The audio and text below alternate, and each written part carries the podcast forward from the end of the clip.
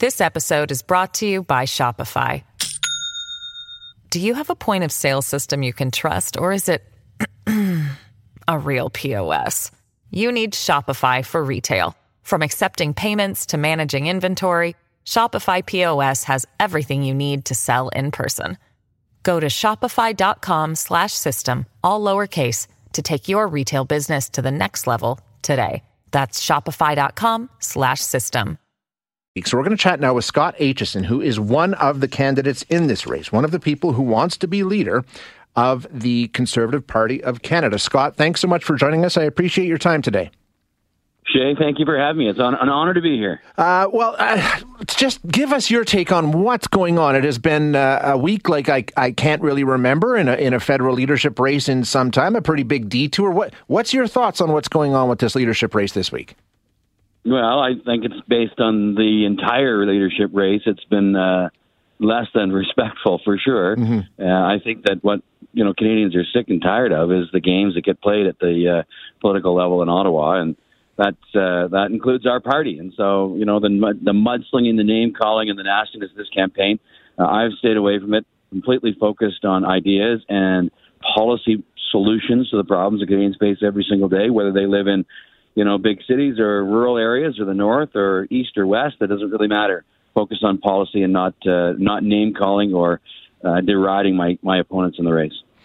Um, I'm just wondering because I, I, know during the very first debate that was held, uh, right at the very beginning, that was sort of, sort of your message was, "Hey, we need to be careful. We need to watch our tone. We need to watch the divisiveness." Obviously, it hasn't worked, as you say. Um, how much damage do you think might be done here? Are you how concerned are you about this? Well, I, I'm I'm concerned enough about it generally that I, I continue to do what I'm doing, and I think that uh, as I continue to speak to issues that you know affect Canadians and talk to people across this country. I happen to be in Calgary right now. I'm excited to be here for my first Stampede, and as I go around to all the various different events, people are coming up to me and saying thank you for talking about real ideas and solving problems. So I, I think that you know, the more the games get played, the more there are problems, um, you know, with this race and the way other candidates treat each other, the the, the more people take a look at me and say, hey, wait a 2nd mm-hmm. Scott's right. The tone matters. You know, we, we need to win seats in places where we don't win, and tone makes a difference in the GTA, the lower mainland, in large urban centers. We lost seats uh, in Edmonton and Calgary this last election. We can't afford that, and tone matters, uh, and the message that we are delivering has to be consistent we haven't been doing that, and certainly is not what's going on during this leadership race. That's why I'm proposing ideas, solutions, uh, and I'm proposing them without trying to demonize one group of Canadians over another. That's what Canadians are looking for. That's how we'll win the next election, with me as leader doing exactly that. Yeah, and Scott, I want to talk to you about some of your ideas in just a moment. Last question about this, and then we'll leave it because I do want to hear sort of what the plan you have is. Um, there's been allegations from uh, Patrick Brown's camp that um, Pierre Poilievre is the chosen candidate of the party, and they're doing everything they can to install him. Are you confident in the fairness of this race? The, the, rules are the same for everybody. I'm, you know, I'm following the rules. I, I'm not, I'm not concerned at all about any of that stuff. I'm not focused on the the internal politics of the party. I'm focused on Canadians. That's my complete focus. I'm I'm not interested in what they're talking about with each other. How do you return the Conservative Party to power in this country? As you know, that's a, I mean, we're talking about it. It's it's very divided. The the whole political climate is divided right now. As a leader, how do you sort of not only bring the party together but bring the country together? Well, and it starts with just that, Shay. Like you said, it's got about bringing the party together, bringing the movement together, bringing conservatives together from you know from all spectrums, from all parts of this country. But it's also about our caucus. You know, we need we need to make sure that our caucus is united. And and I've said over and over and over again that unity does not mean uniformity. We're not all going to agree on every issue. There are a lot of diverse opinions in our conservative movement, and that's a good, healthy thing. That's good for debate. It's good. This episode is brought to you by Shopify. Do you have a point of sale system you can trust, or is it a real POS? You need Shopify for retail. From accepting payments to managing inventory, Shopify POS has everything you need to sell in person. Go to shopify.com/system all lowercase to take your retail business to the next level today. That's shopify.com/system. For democracy, it's good to make our movement stronger. But you can't just ignore people you don't agree with in this movement. And that's why I keep talking about unity. because we have to listen to each other and find the common ground where we do agree and build a platform that builds that unity and actually delivers a message that Canadians will trust. We can't be flip flopping either. That's one of the other challenges we had in the last mm-hmm. election campaign.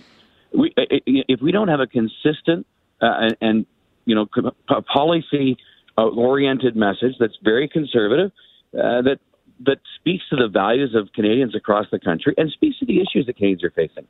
You know, listen, we actually have a really good message on on the issues that Canadians are facing, whether it's affordability, putting food on your table, putting gas in your car, uh, trying to get to work, trying to you know make sure that you have meaningful employment, making sure that all sectors of this country are firing on all cylinders, respecting the the rights and the and the responsibilities of provinces. These are all important messages that, as conservatives, we should own them.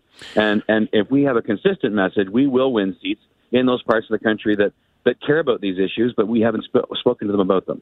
Uh, Scott, as you know, we have a leadership race at the provincial level right now in this province, and one of the issues uh, that has come to light and sort of the forefront, and one of the biggest issues among all the leadership candidates is uh, relations with Ottawa, getting a better deal from Ottawa, getting a fair deal from Ottawa, fighting with Ottawa in some instances, refusing to enforce federal laws in some instances.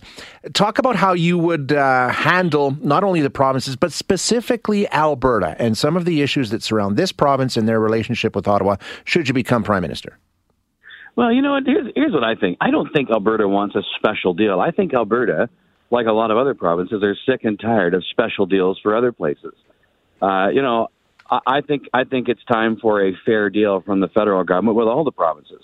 And there are countless examples where the federal government has made deals with the provinces on all range of, respe- of, of provincial responsibility, starting with health care where we, we created this system of healthcare across this country, predicated in part on the federal government paying 50% of the cost. And of course, they've never lived up to the promise. And so now you see a situation where you have federal politicians trying to buy votes by by delving into provincial responsibilities, this, that, and the other thing.